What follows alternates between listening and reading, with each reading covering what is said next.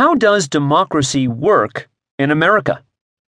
One of the biggest concerns of the Founding Fathers was that one person or a group of people might gain power, take over the country, and make decisions that would not be in the interests of the people. For this reason, they very carefully worked out a federal government with three branches. 1. Legislative. This is the Congress. Its main job is to make laws. There are two houses of Congress, the Senate and the House of Representatives. There are 100 senators, 2 from each state. The number of representatives depends on the population of each state. 2. Executive. The President, whose job is to enforce laws. 3. Judicial. The Supreme Court, whose job is to interpret laws and decide if they are constitutional.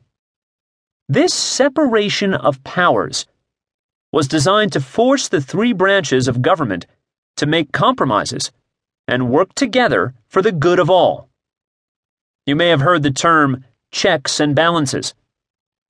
One branch of the government checks or controls the power of the other branches. In doing so, no single branch is allowed to become too powerful. Do checks and balances work? Usually, yes. Democracy works slowly.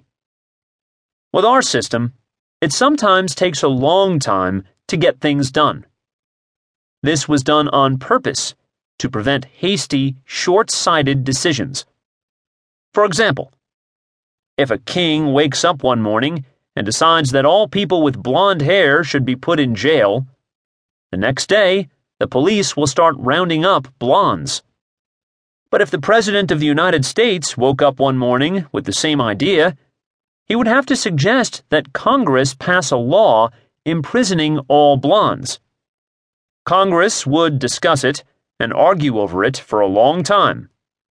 If they voted to put that law into effect, the Supreme Court could rule that it was unconstitutional, in conflict with the Constitution.